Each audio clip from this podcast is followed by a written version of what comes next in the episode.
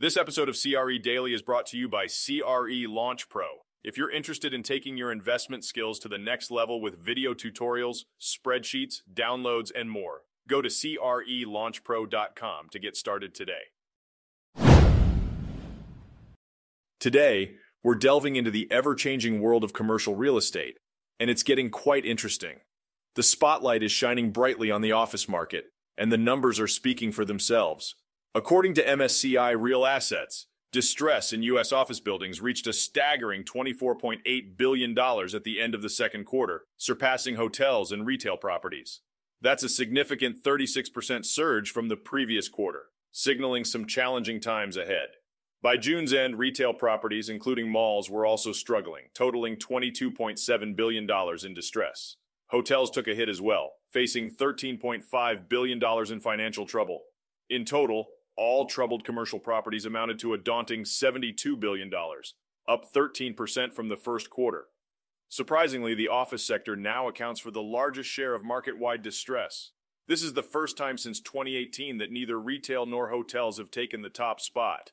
Adding to the complexity, MSCI identified a massive $162 billion of properties in potential distress, teetering on the edge with delinquent loan payments, high vacancies, or maturing debt. It's a tightrope walk, and one wrong step could have significant repercussions. Jim Costello, an MSCI economist, warns that the slowdown might not be in sight just yet. Investors remain cautious, uncertain if office demand will ever fully recover to pre pandemic levels. With remote work gaining wide acceptance, foot traffic in major U.S. city offices is barely at half of its former capacity. Office landlords have taken a hit too.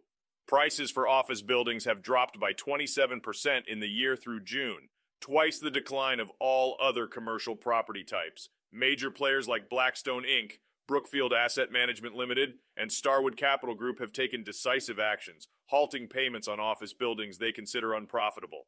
But the challenges continue especially for office properties with maturing debt.